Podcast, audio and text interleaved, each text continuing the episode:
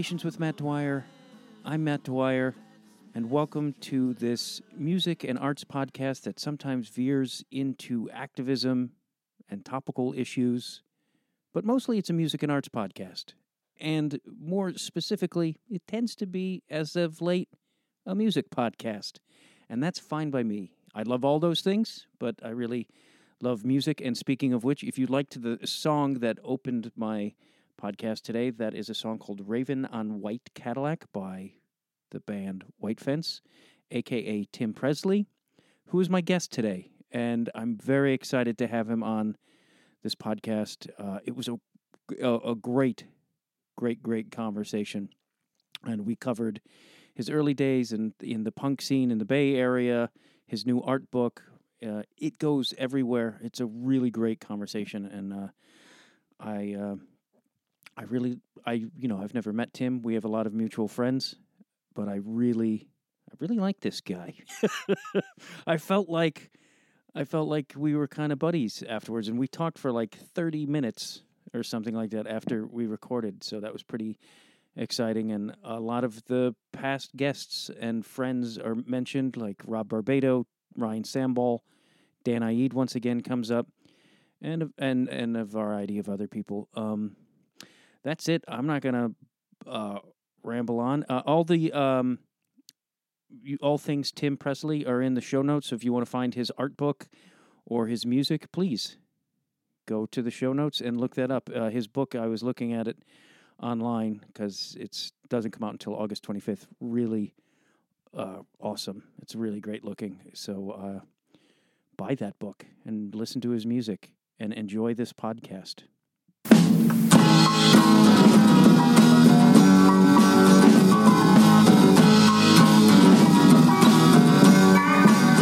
There's always been a lot of great music in, in the Bay Area, San Francisco, East Bay um, area. And I think there's a lot of local heroes to kind of look up to. You know, like whether it's Operation Ivy or Rancid or Green Day or whatever. So when you're a teenager, all that stuff is amazing. And especially it was getting huge, you know. So it kind of felt you know, you felt proud about it. And then you start learning things about where that came from. And you find out about Gilman Street in Berkeley. And, uh, yeah, was it was kind of like the mecca for all that. Is, is Gilman Street was sort of like where, where the scene was the heart of the scene? For sure, it was like the the CBGBs of you know the Bay Area or California. And was in a way was like uh, bands like uh, uh, Operation Ivy and so were, were the, was that accessible? Were you like right uh, in close with that, or were those guys already kind of big and sort of untouchable? Oh yeah, they were like the senior classmen. That was like a a generation right before me. You know, so the myth grows, and it's like wow, you know, uh, and there was it was such a special. I don't know, like it was inspiring. It made you feel like you could do what they did, you know, in a way, start a band, play locally. I don't know. It just seemed doable. Um, yeah, and there's just so many other bands from that era, but yeah, Operation Ivy was like the the the mythological hero for I guess my generation. Uh, they still seem mythological. I mean, there's just it's amazing. Oh yeah, I mean, it's I I actually listened to it recently. Just to, you know how you go back to records from your youth, and yeah. it's really good. It's really good. It's like good music, you know. Uh, I, that's uh, curious because I've been going back to stuff to see what I like and maybe listen to stuff I didn't like to see if maybe my taste have changed. Have you been? Do you do that at all? Just to see, like, hey, do I still? Yeah, yeah. Uh, all I've been on that big time lately in quarantine. Yeah, what is going some, back to old? Yeah. What's some stuff that you thought you didn't that you used to not like that maybe you were like, oh, this isn't so bad. Oh, oh, I was. uh Oh, I don't know. I was thinking more of like going back to stuff I liked when I was in my teenage years and seeing if it still held up, you know, just to see if I see what went wrong and what went right, I guess. Yeah, I can't do Uh, as much loud stuff as I used to do. Like I, the, the ang- Yeah, angry doesn't work with me anymore. yeah, totally. uh, uh, I I agree. Although I have been in in the mornings been listening to like late '80s hardcore for some reason, or early '80s hardcore. I mean, so I guess I'm not fully out of the loud zone yet. Um, uh, yeah, I was watching a video of you at Amoeba going through, and I was uh, your n- music knowledge. I mean, most musicians are it's a vast knowledge, but you, I, I was like, I felt like I got a mini lecture, like college lecture on music across the span. It was like really mind blowing. Yeah, I mean, I was I, I was just a fan. I I am a fan, but part of the fun of being a kid for me was finding out about bands. It was like you know you went from baseball cards to collecting bands or learning about bands. You know, I, I don't know. I just it was just something that I was really into, um, and the more obscure, the better um, yeah, and that shapes everything. I, I think when you when you become a musician, you know. Uh, yeah, it's like I remember discovering or meeting guys who were like started talking about producers and who played on albums, and I was like, I never fucking thought of that, and like that just opened up a, Oh, whole, yeah. a whole world to me of of a different way of viewing it and listening to it. Oh yeah, I was total. I was a nerd uh, like that, you know, like looking. Like whoa, David Bowie produced this Stooges record, you know, or or or this Iggy Pop record, or it's it's just like it gives you more context, and I don't know, you just your imagination goes wild with that stuff, Yeah, and yeah, I, I'm glad that they bring back have brought back vinyl because it's like that's I used to spend hours just staring at the at record album and the lyrics and Yeah. everything. It was like, and I, I feel like once that went away, it. I don't know. I feel like music. It changed the way people were perceiving music. Maybe I'm crazy.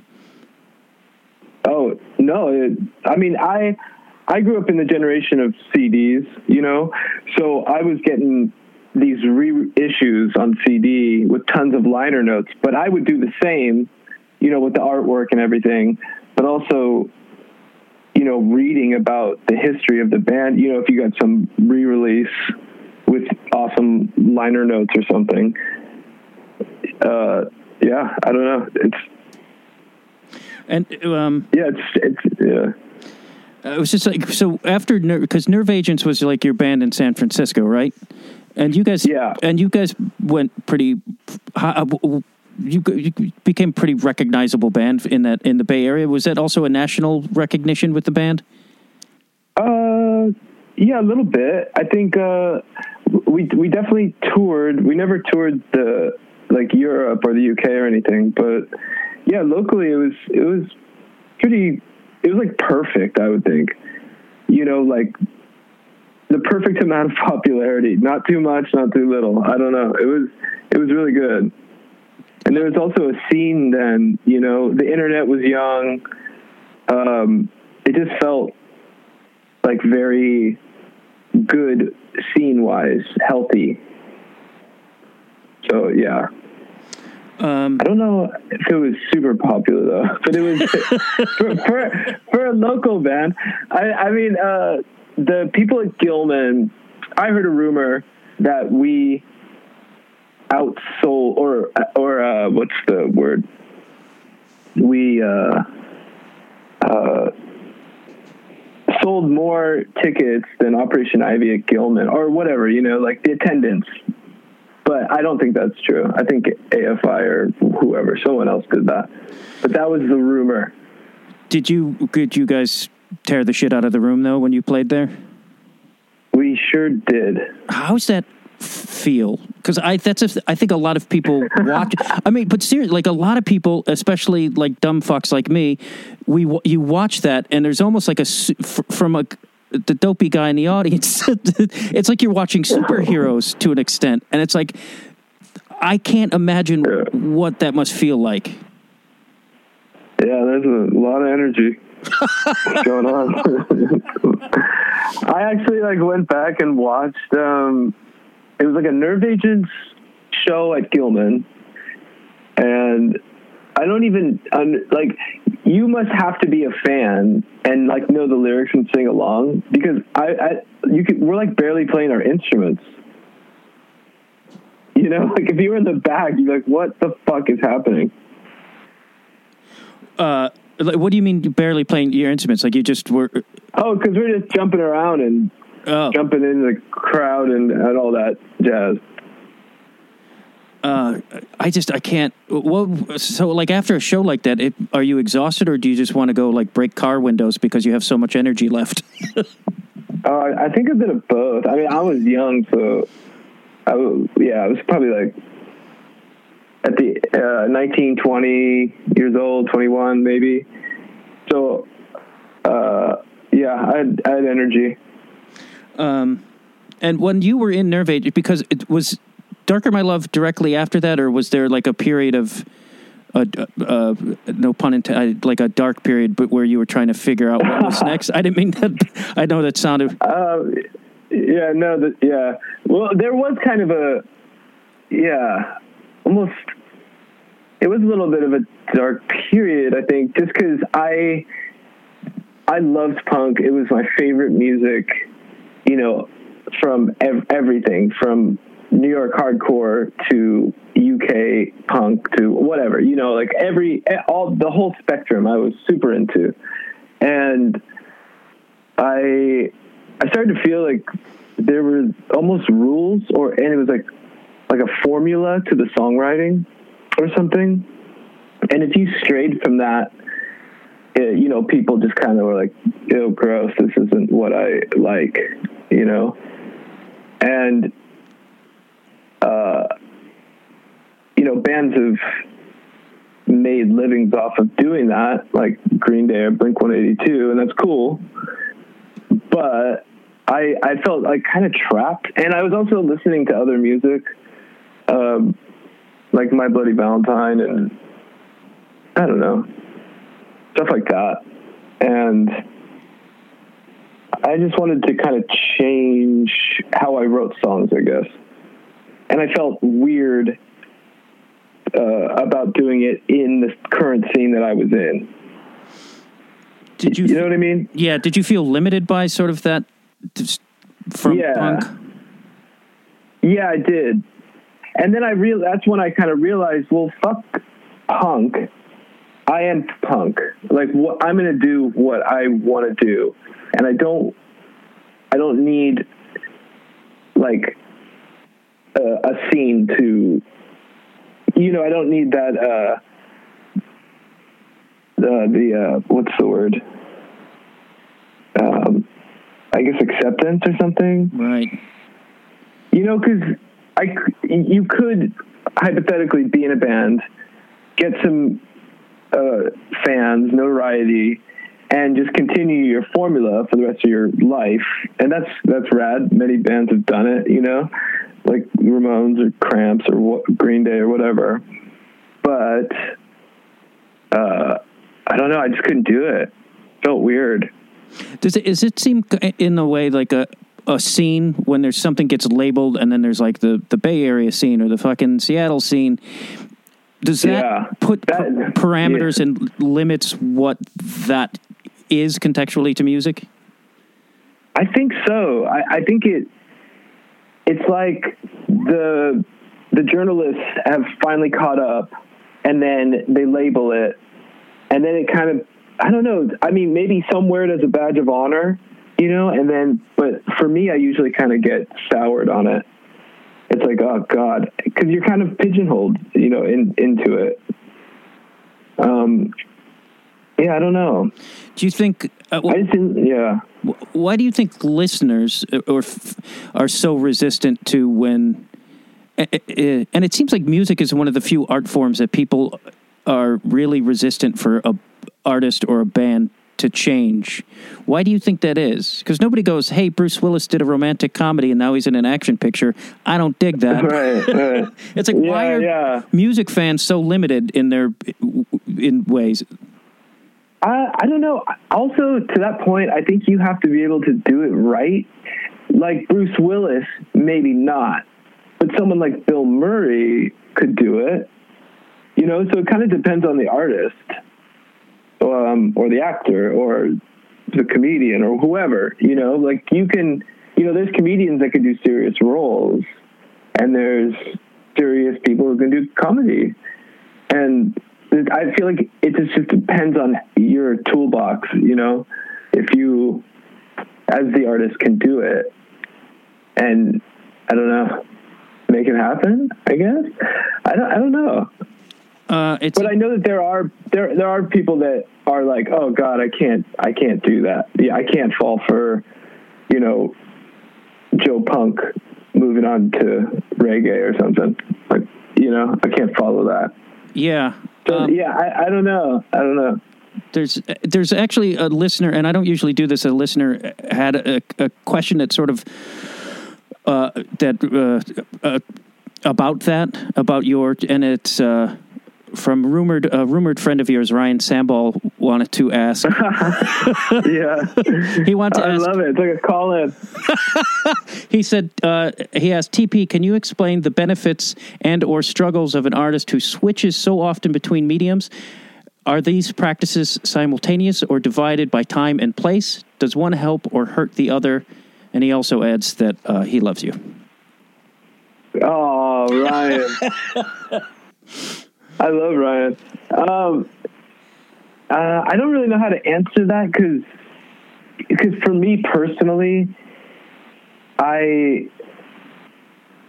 I kind of focus on one, and if I'm just if I'm not feeling it, I, I move on to the other, like music or art.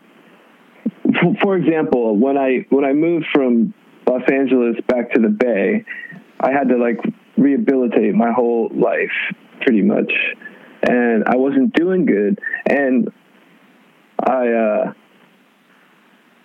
I just had I, I felt like I couldn't write music anymore, and and I think it was because of like my my addiction of of, of like opiates and stuff, and I felt like that was my superpower. So when I went to rehab and I and I couldn't do that, I just was I was just like empty inside. I couldn't I couldn't do anything. I couldn't make music. I couldn't even pick up like a guitar really. And that scared the shit out of me. So I had all this I feel I feel like I still had creativity in my body, but I just couldn't apply it to music at all. So that's when I started painting again. I've always done art, but this is kind of I, I really needed it, you know, as like a therapy. And that's when I, I so I just completely switched to focusing on art with the same intensity that I would with music or something. Um, yeah. And th- you you had to pull yourself out of Los Angeles to to get out of the opiates. Yeah, I did. I did. I think I, I mean I was on kind of a a gnarly course, and it would have just been really bad if I stayed. I think. Was there a Um, specific moment where it was clear to you that you needed to change? Oh, there was there was a lot of red flags throughout the seven seven years of it. You know, like many many red flags. But fortunately, nothing too crazy. Like almost getting arrested on tour at the board at customs w- was pretty bad, and that so I started, you know, kind of doing a, a self audit of like, holy shit, dude, like what what's next, you know um, yeah, it was it was getting hairy. Is it is there um I- don't know, but like, as a musician, or a lot of times people sort of believe that they have to live certain ways. Uh, you know, you always hear about the rock and roll lifestyle. Did you do you, do you Yeah. feel like you were at sort of playing out that role, or was it just was it something else? If yeah, it's so fucking cliche. Like I remember even thinking to myself, like, you are such a fucking cliche, dude. You know, um, but I don't think that's what I was going for. But it definitely that lifestyle and and touring and playing music and whatever, it, it enables that behavior for sure. So right, I don't know. I, um, why do you think? Uh, because I did a deep dive of your music uh, before I. I mean, I've always listened to your music, but I just wanted to revisit everything, and like you switch genres and styles so often, and I'm just curious, like, how is someone like you? How do you get away with it? when some people like i mean because uh, and just as a side note and uh, uh, like i love drinks like that i don't know what it is about uh, that oh, music yeah.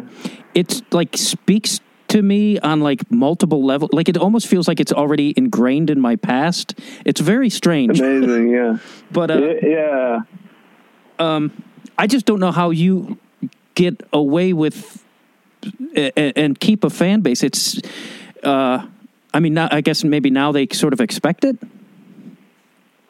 Yeah. Oh, I I hope so. That would be great if they did. yeah. Um, I, uh, yeah, that's that's a good question. I have no idea, like why uh, why I do that, but I know that in the case of drinks, like maybe this is a good example. Like Cate and I both felt similar in our musical endeavors. We we felt a little disheartened by it, maybe um, trapped in a in our like ways. I'm not really sure. We just felt very anti everything, including ourselves. You know, so drinks was kind of the was our frustration uh, we were able to vent that through music, which is so primal and cool. It, it, it kind of felt like when you are uh, a, a young kid or teenager trying to play music, and you're like, I can't play like Jimi Hendrix, but I feel like fucking Jimi Hendrix, you know? it, it, it, was like, you know, it's like that like urge to, to create, but um, I don't know. It just felt it felt so pure and and simple and natural, and so that was like emotionally based, you know. So that's why that music sounds like that. It's kind of just like fuck everything, fuck seriously, fuck ourselves even, you know. Like this is just primal, uh, raw music and with no pretension, you know. Even though it's so pretentious to say, but it's true. Yeah, there's a there's a real freedom to it and i don't know if it was felt that way to create it but listening to it it reminds me of like when i first started being creative and there's just sort of this like you just do things and you don't eh, care about the results and you're just free to create yeah and i was like that's what that clicks when i hear it i'm like wow this is really these guys are really just exploring and being free and that's rare i think yeah, yeah, that's awesome. I'm so glad that that's what you get from it because that's that was it's kind of the whole point of it. Uh, do you guys? So that's awesome to hear that a listener can get the similar a, a similar experience. Um, do you do you plan on doing more stuff in the future with her, with drinks, or because she also um, didn't she produce uh, your the Tim Presley your first Tim Presley album? Or I yeah, she did. Yeah, yeah. Um, yeah, we, I mean, we we we uh, we work a lot together, and we work really well together. Um, so I don't know. Like drinks is kind of a it's a weird therapeutic thing. It's almost like a holiday. You know, when we take a break from like our our normal lane. You know, like the lanes that we're in, and when we're sick of driving on them, we kind of do the drinks thing. It's like going to therapy or something. Right. Um, yeah. Was it uh, uh, strange for you to put something out under the name Tim Presley after having th- three, oh, yeah. four, four different incarnations? Yeah, it was. I, I felt like such a dick, like you know, like Tim Presley. Well- you, you know, but it, it felt right because it wasn't. It didn't sound like White Fence at all. I, I don't think. So it, and I remember hearing like some stat that if you artists who change or go solo, you know, like they have a band and then they put out a record under their name, like they sell like I don't know Right. three fourths less or something. I I, I, don't know, but um, it, all signs were were like bad move, dude. Don't do it. But I just felt like it was right. It just didn't feel right to name it anything else. Is there a vulnerability to it just being your name? Uh, Um, nah, I don't know. I didn't really. I, I I actually really didn't care that much. I just thought it was the right thing to do. I mean, everybody's sort of, you know, you know, you're always sort of been the main force behind all your bands anyway, right? Or is that wrong? Yeah, I mean, White Fence could have u- easily just been called Tim Presley, but I just didn't feel comfortable with that as a name yet. I guess. yeah, Um, I'm in my solo. I'm in my solo record years, man. yeah. You know. Uh, next is you're going to be doing some standards. You're going to be doing some Sinatra tunes like Rod Stewart. That's that's exactly yes. That seems like the trajectory for all baby boomer artists is that if they have to end up doing uh, Sinatra tunes. Not it's that you're true, a baby man. boomer. I'm gonna. But my, I'm I'm headed for yeah Vegas. That's my next stop. That's the next thing. Uh, how is quarantine? Because uh, for being creative, because I feel like everybody's locked up. Are you getting more done, or are you just finding yourself just watching a lot more Netflix? Oh, dude, I am I'm like a wasteoid. I'm I'm not doing anything. Uh, well, okay, that's not true. I, I wish I could do more. Like when I in that in that time span of of the White Fence records, like 2009 to 2015, I was like an insane workaholic, and I'm like from morning noon to night to early morning. I was constantly writing and recording, and I loved it. It was like the best experience. But, you know, fueled by drugs and withdrawing from society, but it was the best uh, for me creatively. You know, definitely some side effects, but it was it was awesome to do, or at least I felt good. You know, Mm-hmm. but uh, and so I, I always had that in my back pocket. I thought, wow, I could always just escape if I'm feeling worthless or whatever. I can always escape into that mode. You know, um, you know, sh- going in a room, shutting the door, and recording and writing all day. And it kind of felt like this weird blessing from the gods or something, where I have this power to do that. And I guess really it's just freedom, or you know, you can anyone can do it. But I, I don't know. I felt strong willed about it or something. And so, sorry, this is very long, long winded. But, but just context wise, like it was something that I did every day. I live I, I, every, single day and night. And then, so during quarantine, you would think that would be what I would do, uh, because I thought that's what I would do too.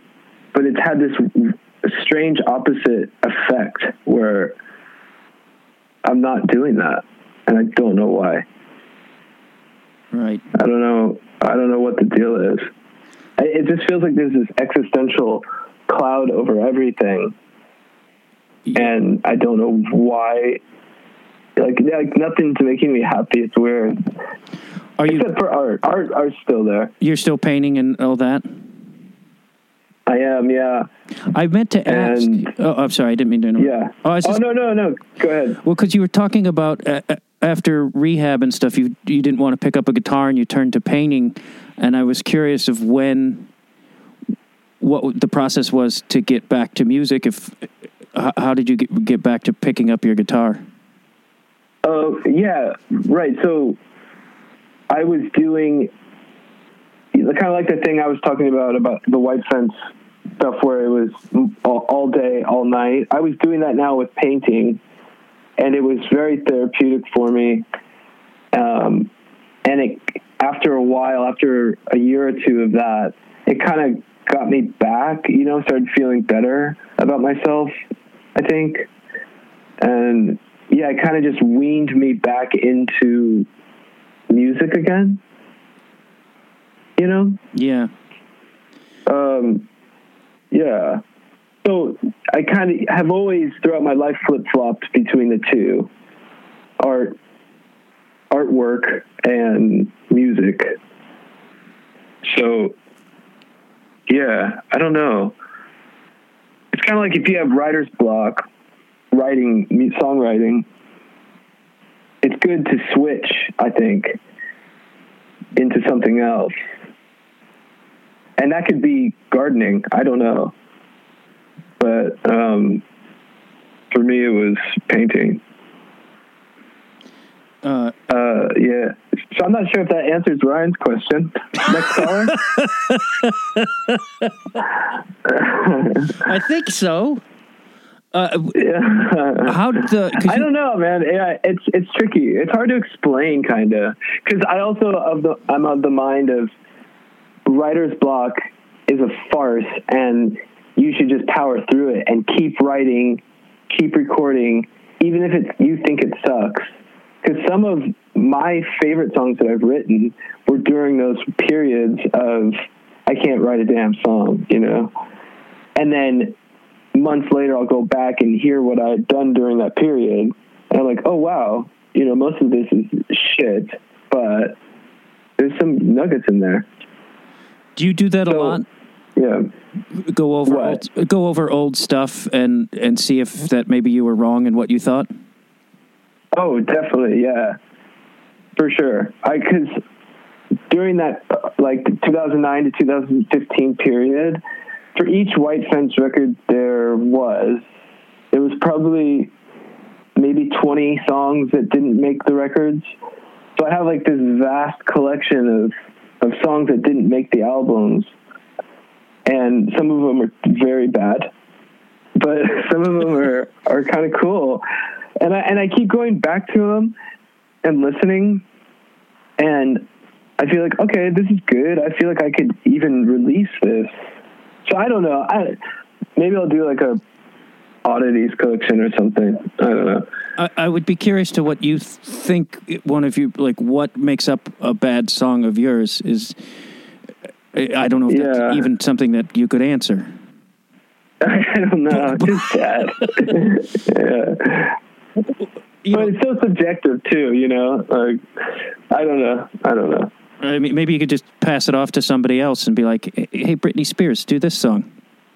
Yeah, exactly. That's what they are. They're just a bunch of like Britney Spears style songs. Uh, but would anybody be su- with your jumping of genres? Who would be surprised? Exactly, dude. Yes.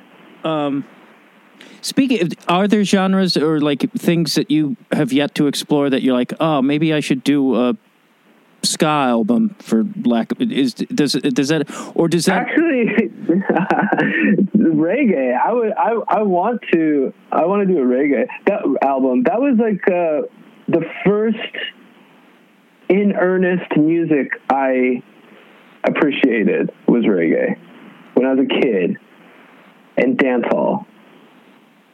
That was like the, my first thing that I thought was mine. You, you know what I mean? Yeah. You when you're a kid and everyone plays you music or you hear music, but reggae and dancehall was the first one where I actively went into Tower Records and was like, "Oh, I'm gonna check this out."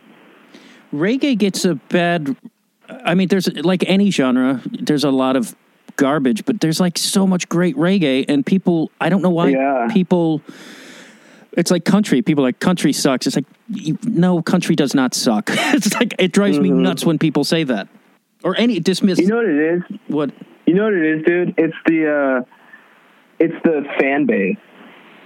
It's always been this way since I was a kid. Like, if the fan base is super lame, then everyone's kind of like they have trepidation getting into that band. Like, Grateful Dead is one of those bands. Hi, I'm going to take a quick break from the conversation right now just to ask your help for a few things. If you could please rate and review the show on iTunes, that would mean a lot to me. Also, subscribe and tell your friends about the podcast. If you could do so in person or on social media, that would mean so much to me. And if you really want to be a bigger part of the show, you can become a Patreon subscriber at patreon.com slash conversations with Dwyer. You can find out all this information uh, at themattdwyer.com. Um, the Patreon has bonus episodes and all kinds of extras and fun stuff. So please do that, and it will help me. Also, there's merch, t shirts, and whatnot at themattdwyer.com. Thank you very much. Back to the conversation. Are you into the Um, dead? Yeah, I love the Dead, Because I. but yeah. oh, go ahead. I was gonna say I, w- I was that weird, confused punk who loved the Dead, and also loved Crass, and who loved Crass. So I was like very, I was like low profile Dead fan, and then finally I was like, dude, fuck everyone, I love the Dead.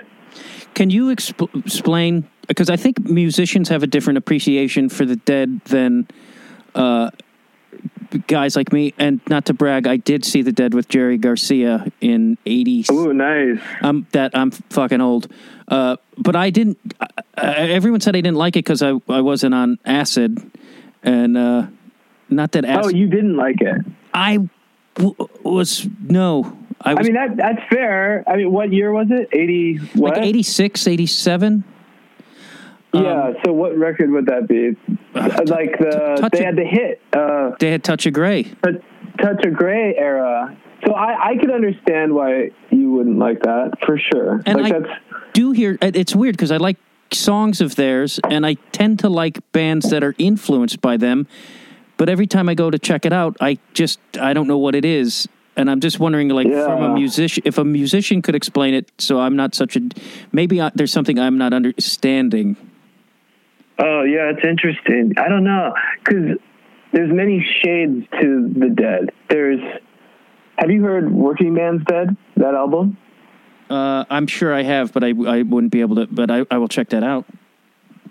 Yeah, try that or American Beauty because that's kind of those are the more songwriting kind of country esque records, and I feel like that's kind of the starter. I I feel like you got to start there, and if you like that, then branch off, And take acid. um, and then take acid, yeah.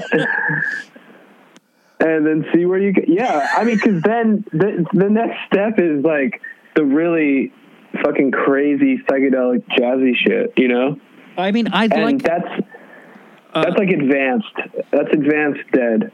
Yeah, I mean, I listen to a lot of like. I mean, I listen to everything, so like it that that shouldn't intimidate me or put me off because I, you know, I'll listen to Miles Davis's weird shit and uh, and Yeah, whoever yeah. else, uh, and even Chico Hamilton gets a little weird if you're into like. Mm-hmm. Uh, so I can get into that spacey. St- I just I don't know what. Maybe it's the inner punk, Yeah. youthful punk in me who still says "fuck it" or "fuck them." Well, is it your inner punk that's like I can't get down with that scene? I don't know. That's Is, is, is it is it a bias towards that that kind of hippie sunshine uh, vibe? I don't. That golden Uh, haired dancing bear. you know, is that is that your is that what you're afraid of? Well, the one thing I thought found fascinating when I saw the show is the parking lot where all the hippie, like I was like Oh, that yeah. culture, because it was just like, wow, this is its own fucking world, and it's it was fascinating Yeah. to me. Totally. I am trying to soften my curmudgeonly uh, Midwestern ways. Uh, I've been eating Oh, vegan, you, you, you just you, oh there you go. so I'm on. Are you vegan? Yeah. No, I just saw I your post. I saw your post about the bleached chicken, and it made me wonder. oh no, that was just some uh, art I, thought that, I thought that I thought that looked good. I just thought it looked good, and yeah, I'm off chicken anyways, man. I can't do it. Uh, yeah, I just I only went vegan this past week. I I got fat, and I, it seemed like if. But then I'm like I, f- I do feel better, and I can't wait to start complaining about people who have dairy products near me, so I can be one of those real prickish vegans. Yeah, yeah, yeah. Go straight edge too. Just be militant about everything. Yeah. But speaking of art, you, you have an art book coming out, and that's Oh yeah, and yeah. I want to definitely talk about that. When is that coming out, and what do- what does that entail? Okay, so um, the folks over at Mexican Summer have kind of uh, this cool subsidiary book um, publishing. I don't even know is that a label? I don't know what to call it. A company called Anthology, and every one of their art books is flawlessly amazing. They all look good. The aesthetic of that every every book they've done is so good. Um, they even have like a Lou Reed poetry book. It, it's worth checking out. Any any of anything they've released. I think they did it at 13th Floor Elevators, like huge book about them. Um, and yeah, I don't know how this even started, but they asked me to do a book, and I was so stoked um, to do that with them. And I just got an advance copy the other day, and it looks amazing. And yeah, I don't know. It come, I think it comes out August 25th. It's uh, four days after Ryan Sambol's cassette comes out. You guys, Oh, when is, when is it? It comes out on the 20th? twenty first, I think, and it's also I mean, 21st. yeah. Um, Oh, nice. Well, August. Is that your first book of art? I guess okay. Well, technically, it's like the first. I did a book with this guy Robbie Simon. Do you know who he is? I don't. Uh, he's an artist in LA. Uh, he's been playing a band called Wet Illustrated. Uh, anyways, he's a cool dude. Rob Rob knows him. Um, he uh, he kind of did. Me and him made a book called Mush. He got it made, risograph style. Um, so that was very DIY vibe, and but I feel like this anthology, and it was awesome. I, I was stoked on it. But this kind of feels like like a proper book, you know. Yeah. And also, it kind of it's kind of conceptual because it's that time that I was talking about that from the moment I left LA and started painting again in 2015, I think, to like up until about a year ago or something. So it, it's kind of a retrospective, I guess, or I don't know what would you call that. Yeah. like greatest a greatest hits. It's the greatest Yeah. hits of Of your paintings? of art. Yeah, um, and it has some poetry in there too, or prose, I guess. Um, I don't know anything about poetry, but there's there's words on pages in there as well. did you, as a guy who's accomplished as you are, is it still kind of hip and cool to get like you hold of a fucking book of your stuff and your name? Yeah, man. I uh, this feels to me like when I get records, I'm stoked. You know, like I'll I'll get the record, I'll check out, make sure everything's cool, and I, and I'm proud of it. But for some reason, this book is like I feel so proud, and I'm not. I'm not bragging or anything. I'm just. I just feel so. I feel like it's like the best thing I've done or something, you know? and maybe, maybe, maybe it's because it's a different medium, you know? Maybe because it's a book and it's on a legit, like, publisher type thing. But yeah, I don't know. I was so stoked to see it. And they do such a good job with the packaging and design and, and all that. Um, I don't know. I was really proud of it. Um, did you study art formally, or did you just start doing, uh, just do it? Uh, well, I did it as a kid, and then I went to the San Francisco Art Institute. Um, uh, yeah, for college, for art. I mean, and got a BFA. But I mean, it didn't really. I don't know if it really helped with uh, with anything. Yeah, It's it's I mean, yeah. it's wild to Well, me. Oh, go ahead. I'm sorry. Oh no no no no! Go ahead. I I was just reminiscing. Oh, I just I'm curious because so many musicians also paint, and I uh, uh, it's I have no question there. I'm just it's f- fascinating to me how many people. Yeah, Devendra Banhart was went to that school um, when I was there, and it's a small school, maybe like shit, I don't know, 400, 500 students or something. Are you guys pals? Um, are we what? Are you- yeah. Yeah, we are. Actually, it's really funny. He, yeah, I remember. So I was pretty. He'll laugh at this. Um, uh, so I was pretty punk still uh, when I was there, but kind of more like New York Dolls type punk guy, and uh, and he he makes when we talk about it, he he thinks that I was like this guy with like a, a crass patch on my butt, you know, kind of punk guy. but I wasn't. And but uh, and on the flip side, I thought he was like this preppy normal guy. He, you know, he's wearing like a polo, and like Vans or something. so I, you know, it's funny when, uh, when we talk about it.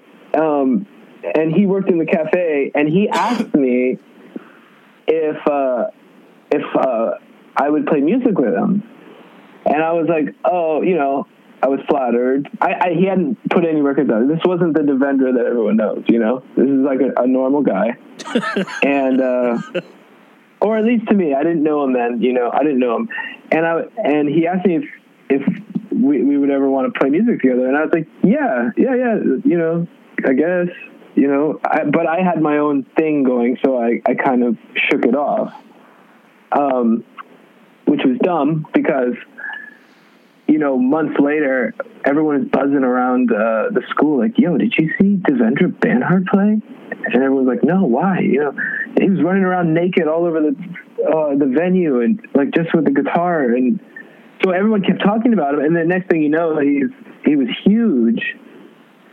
And I was like, "Shit, I should have played music with him."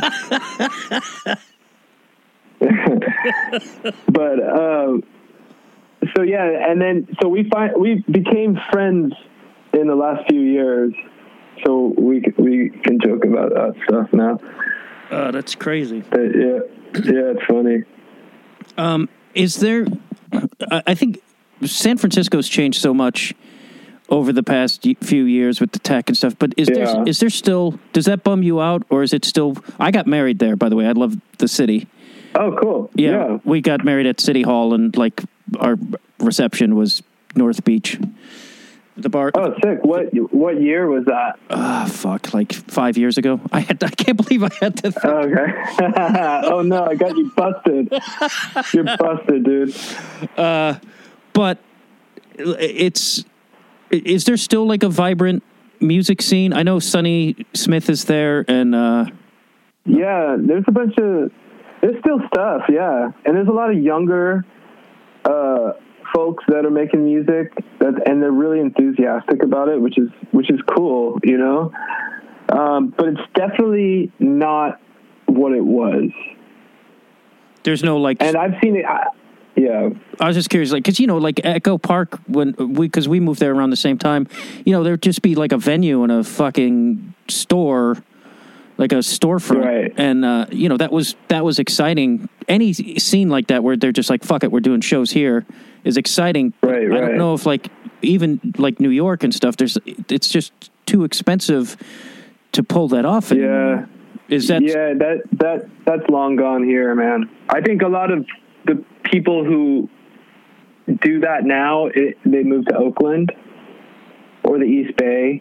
It's just too expensive. I mean, there used to be these amazing little semi venue type things here in the city. Actually, Ryan lived at one. Ryan Sambol lived at a place called Engine Works. And, you know, people lived there, but they also had shows. And, uh, yeah, it was, it was amazing. I, during the peak, which was years ago, I was still living in LA and I was so happy to hear that that kind of stuff was happening in San Francisco, you know, still because I was around during the dot com bubble thing, and then that was when people started moving out first. I forget what year that was.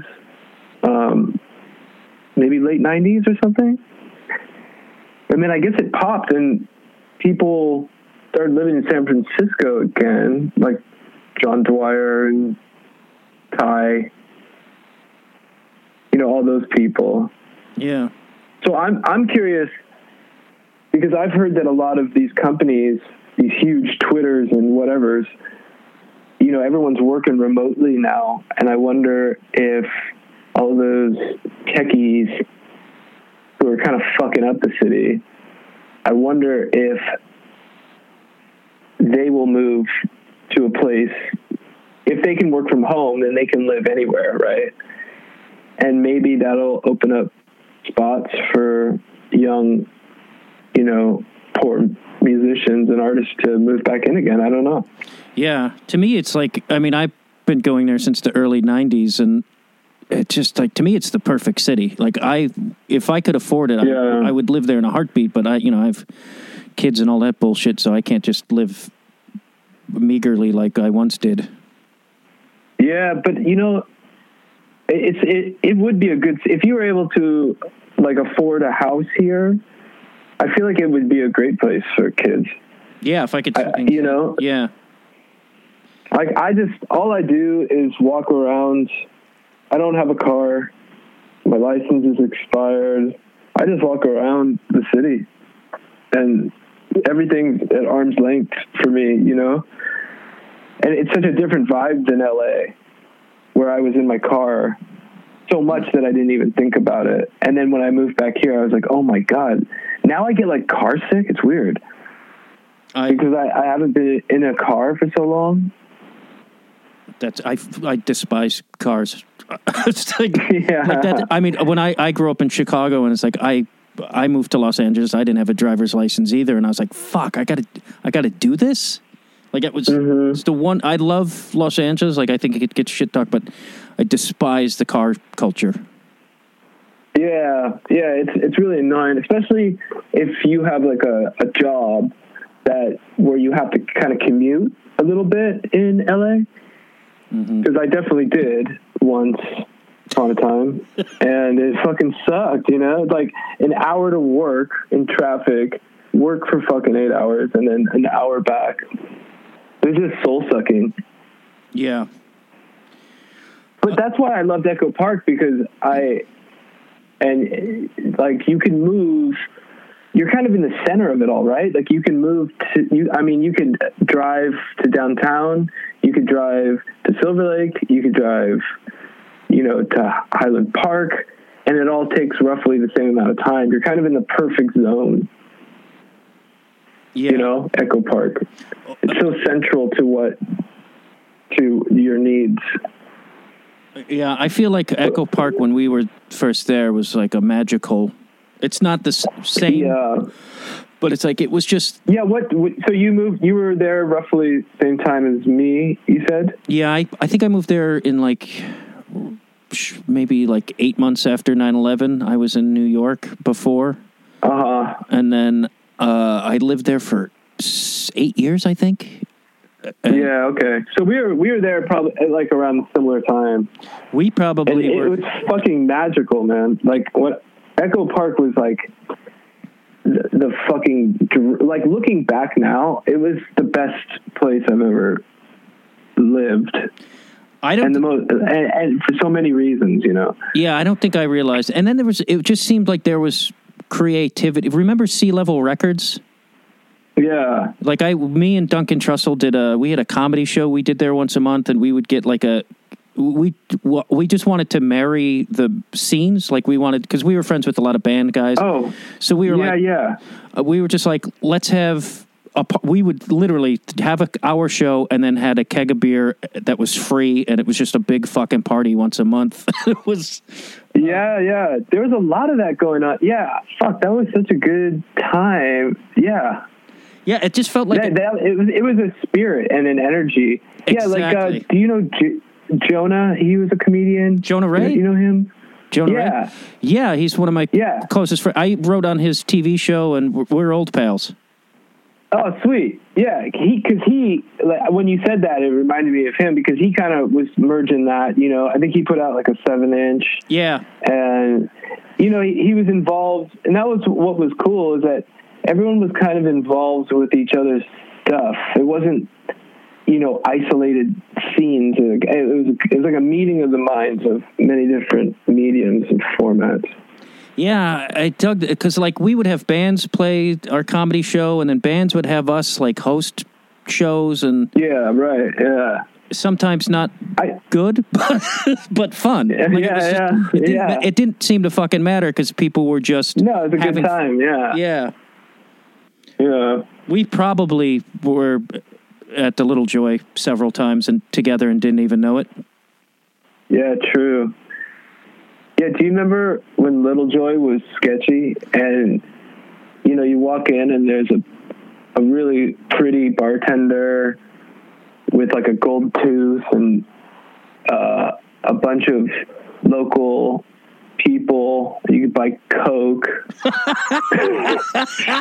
you know, there'd be like a like a Mexican dude with a cowboy hat and a big old belt buckle, and he was your go-to guy.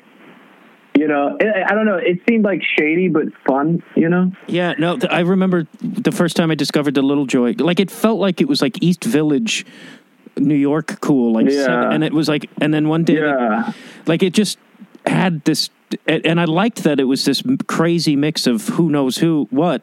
But then Yeah. I remember like the LA Weekly did an article about it, and I walked in there one day, and it was a sea of guys in trucker caps, and I was like, "Fuck." I remember that. I remembered that that time. It got yeah, it got written up like best bar in LA, and then it just went to shit. And you know, there's like a band called Little Joy.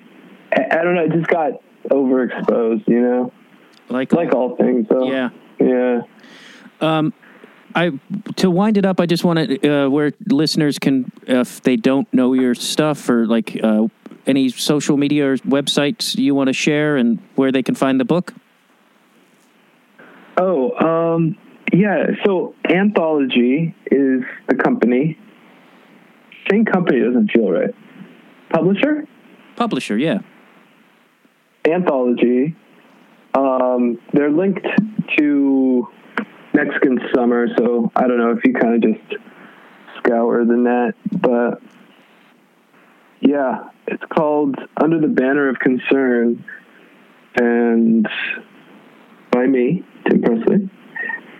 Um, yeah, I don't know. It, it comes out late August. I think the 25th. Um, yeah. I'll put it all in the in the show notes. So if people want to links and all that stuff, they I'll put it there. So if they can track that down and Oh, purchase it. yeah. yeah. Thank you very much, Tim, for your time. This was uh, a Thank you. a blast. Dude, we didn't talk about Jail Guitar Doors. Oh fuck! I meant to. I forgot to bring that up. Yeah. How was that? Um, it was like surreal for me.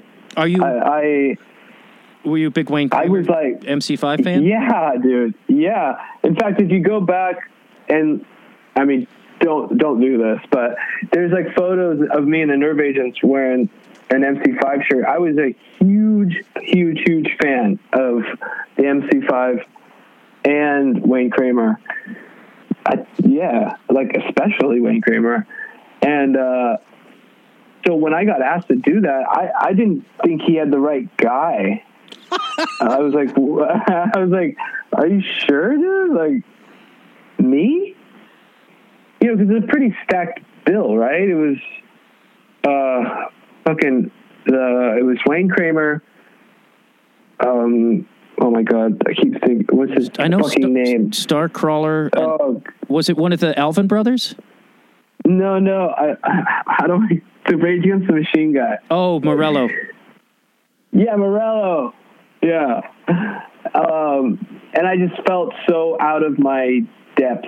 I, I felt, you know what I mean? Yeah. Like I, it felt like such a big thing. So I was so excited that he would have even asked me.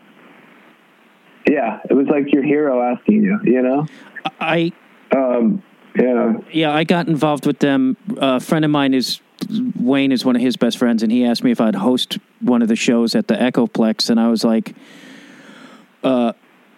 But and then it's like I became friends with Wayne and his wife, and like they would have us over. But I can never, Yeah. I can never be present because I'm always just like, uh, like I'm like I'm eating chicken with Wayne Kramer. It's like Yeah. it's this yeah, totally. Yeah. and it's like weird because it's like I've been in this stuff for like a thousand years, and it's like I've eaten chicken with a lot of people, but it's like, I can't I can't relax. I, I just there's it's always hovering in my head. It's crazy. Yeah, yeah, yeah. I mean, it's fucking Wayne Kramer from the MC5. And he's That's su- insane. he's such a uh like because I got involved with Jail Guitar Doors in, and I started organizing like uh, comedy shows uh, for them, Yeah. just to raise money and stuff. And but it's like, uh, I forgot where I was fucking going with this. Oh well. yeah, he, um, yeah. I mean, he's a cool dude. Always has been cool, you know? Yeah. And I, I was really, um, I really appreciated how kind he was to me. And also his wife was so sweet to me. Like, you know, following up and, uh, yeah. Yeah. Oh, that's Good, it. good people. He's good such people. like he, he and I'm like he makes me want to do more to make the world better. That's how I feel. Like I'm like this guy Yeah. is busier than I'll ever fucking be, and he still dedicates a huge chunk of his time to doing good for the world. And I'm like, I'm a lazy piece of shit. Like I got to step it up. I know. I I feel the same, dude. I mean, we all could do more, you know. Yeah. we really could. But but yeah, I mean, some people have just a laser focused drive, and it's really admirable. You know. Yeah. Um. Yeah. Well, thank you very. Yeah, that was that was. Oh yeah. Oh, no, sorry. no, I didn't to- reminiscing again. And I, I had a weird moment with. Uh, I keep wanting to say Tony Iommi, but it's Tom Morello. I like to. I had a weird I had a weird moment with him on stage. And to this day I can't figure out if he liked it liked me or hated me. And I can't figure it out. It was like at the end where all the guitarists got on stage to perform Kick Out the Jams. And there was this intro the intro, no, you know. Mhm. And uh, right before it goes into the verse, I do kind of like this Chuck Berry uh, kind of slide, you know, kind of thing. Mhm. And he turns around and he points his finger at me really quick and goes, You're fucking crazy, man. And I couldn't tell if he meant that like, you know how like bad means good kind of thing? Right. You know? I don't. I I can't. I I don't know. I've been around him, but I never really had an. But to me, from what I gather from him, he probably dug it. okay. Uh, but I've been in similar I don't know. It felt. It was very weird. It was very weird. It was Uh. very weird. It made me very insecure. Yeah, I saw them play. I could. I couldn't make that. Um, at the time, I was like without a job, and I just life was. I was just really stressed, and I was like, I can't go to this fucking thing, which I hate. Because Yeah. I, but I eventually got to see the MC, the reunion group play, and it was one of the fucking. I mean, it was like a spiritual experience. It was like one of the best live Yeah. things I've ever seen. It was crazy. That's sick. Who who was singing? Uh, the dude from I cannot remember his name from Zen Guerrillas is the band he was in, which I think is a Oh, San yeah. Francisco band. Right. Oh shit. Yeah, yeah, yeah, yeah, yeah. He's Yeah. fucking tall as shit too. Like it's he's got to be like six seven. Like he's massive. But it's like it was. Yeah. It was uh, Kim Thayil, like uh, from Soundgarden, the drummer uh, Brendan from uh, Oh, drummer yeah. from Fugazi, love and it was just. But it was like fucking unbelievable. that's cool, man. That's cool. I love it when they when bands come back like that and nail it. Like I saw some Stooges like reunited Stooges footage and it's so sick. I keep that's the one because I know Wayne and Iggy are good buddies, and I'm like, when am I going to like stop by their house and like Iggy's going to be like, yeah. I'm like, yeah, yeah. That's the dream to meet Iggy. uh, yeah, I don't get like I like I said with Wayne, like I don't get starstruck or any of that, but like Iggy would be probably one of those few ones where I'd be like, ah, f- I I don't have anything. To I say." know. I know. But, but with that said, I feel like he's also the type that would he'd be really cool to you and down to earth, you know? Yeah, Even though you're shitting bricks, I feel like I feel like he'd try, you know? Or I want to believe that. But I feel like he would. I feel like he would. there's a there's a humility with all those Detroit guys. Like uh, uh, maybe it's because they've been through so yeah, much. it's true. shit- It's true.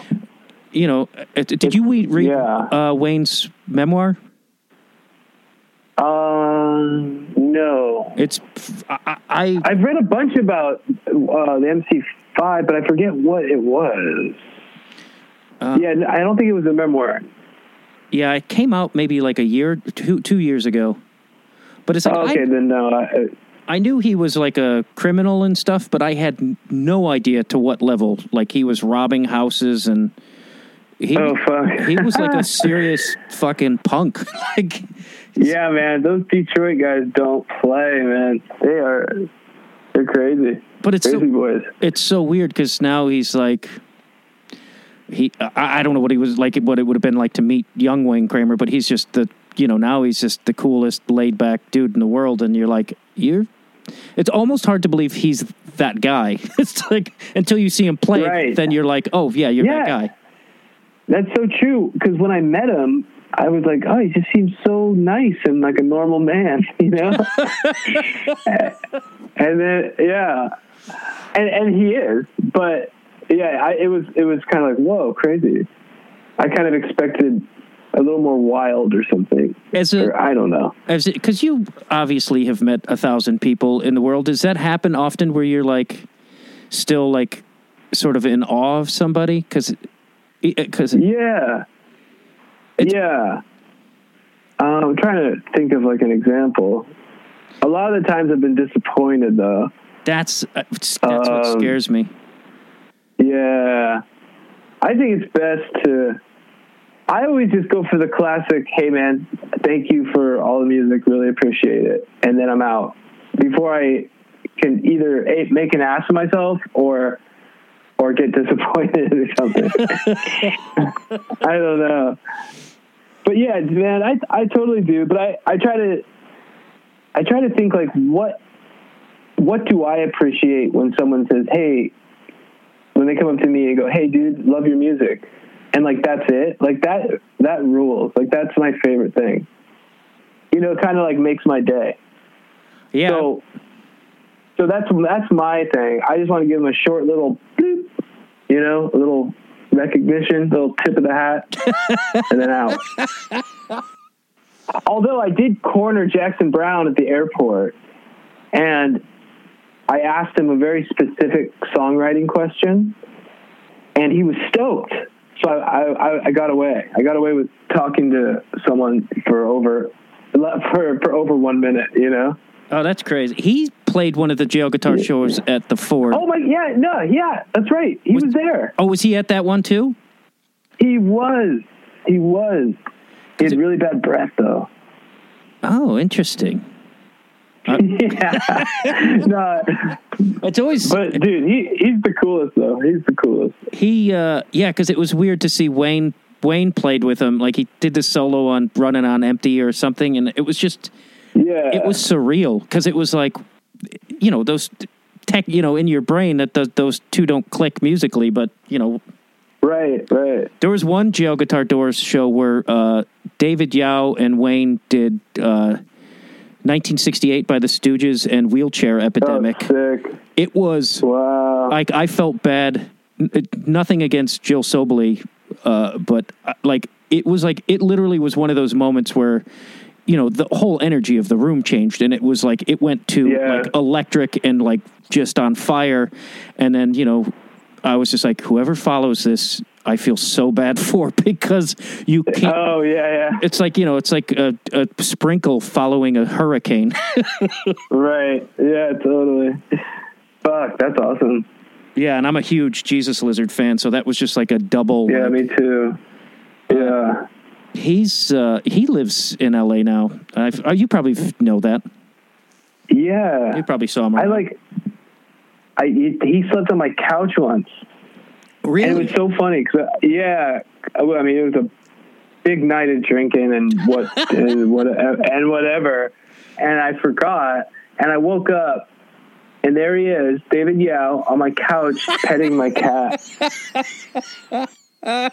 It was amazing, and and to think that like five years before or something, I was watching him at bottom of the hill, Jesus Lizard, and eh, I don't know if you've ever been to bottom of the hill. No. I'm sure you have.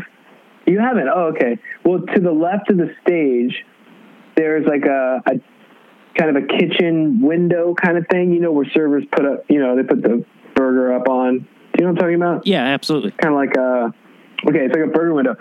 He jumped from the stage into that.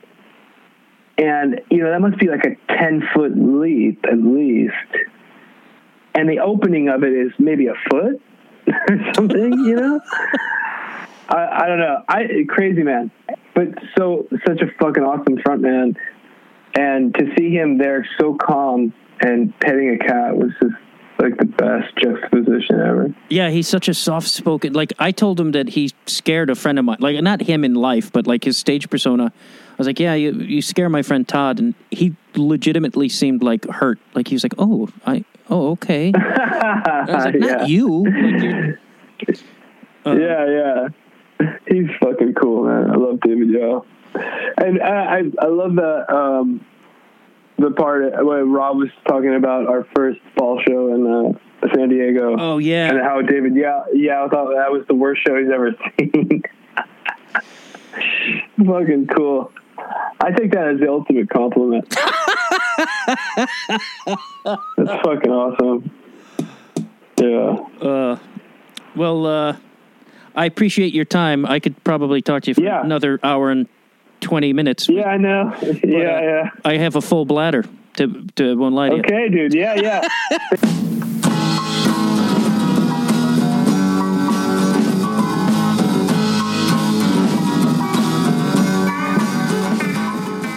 Thank you very much for listening to Conversations with Matt Dwyer. Do me a favor, subscribe to the podcast. Remember to rate and review it. And if you like, become a Patreon supporter at patreon.com slash Matt Dwyer, or Conversations with Dwyer. Also, listen to my friend's podcast, Hunk by Mike Bridenstine and Kilgallen's Pub with Joe Kilgallen. Thank you so much for listening. I look forward to seeing you again.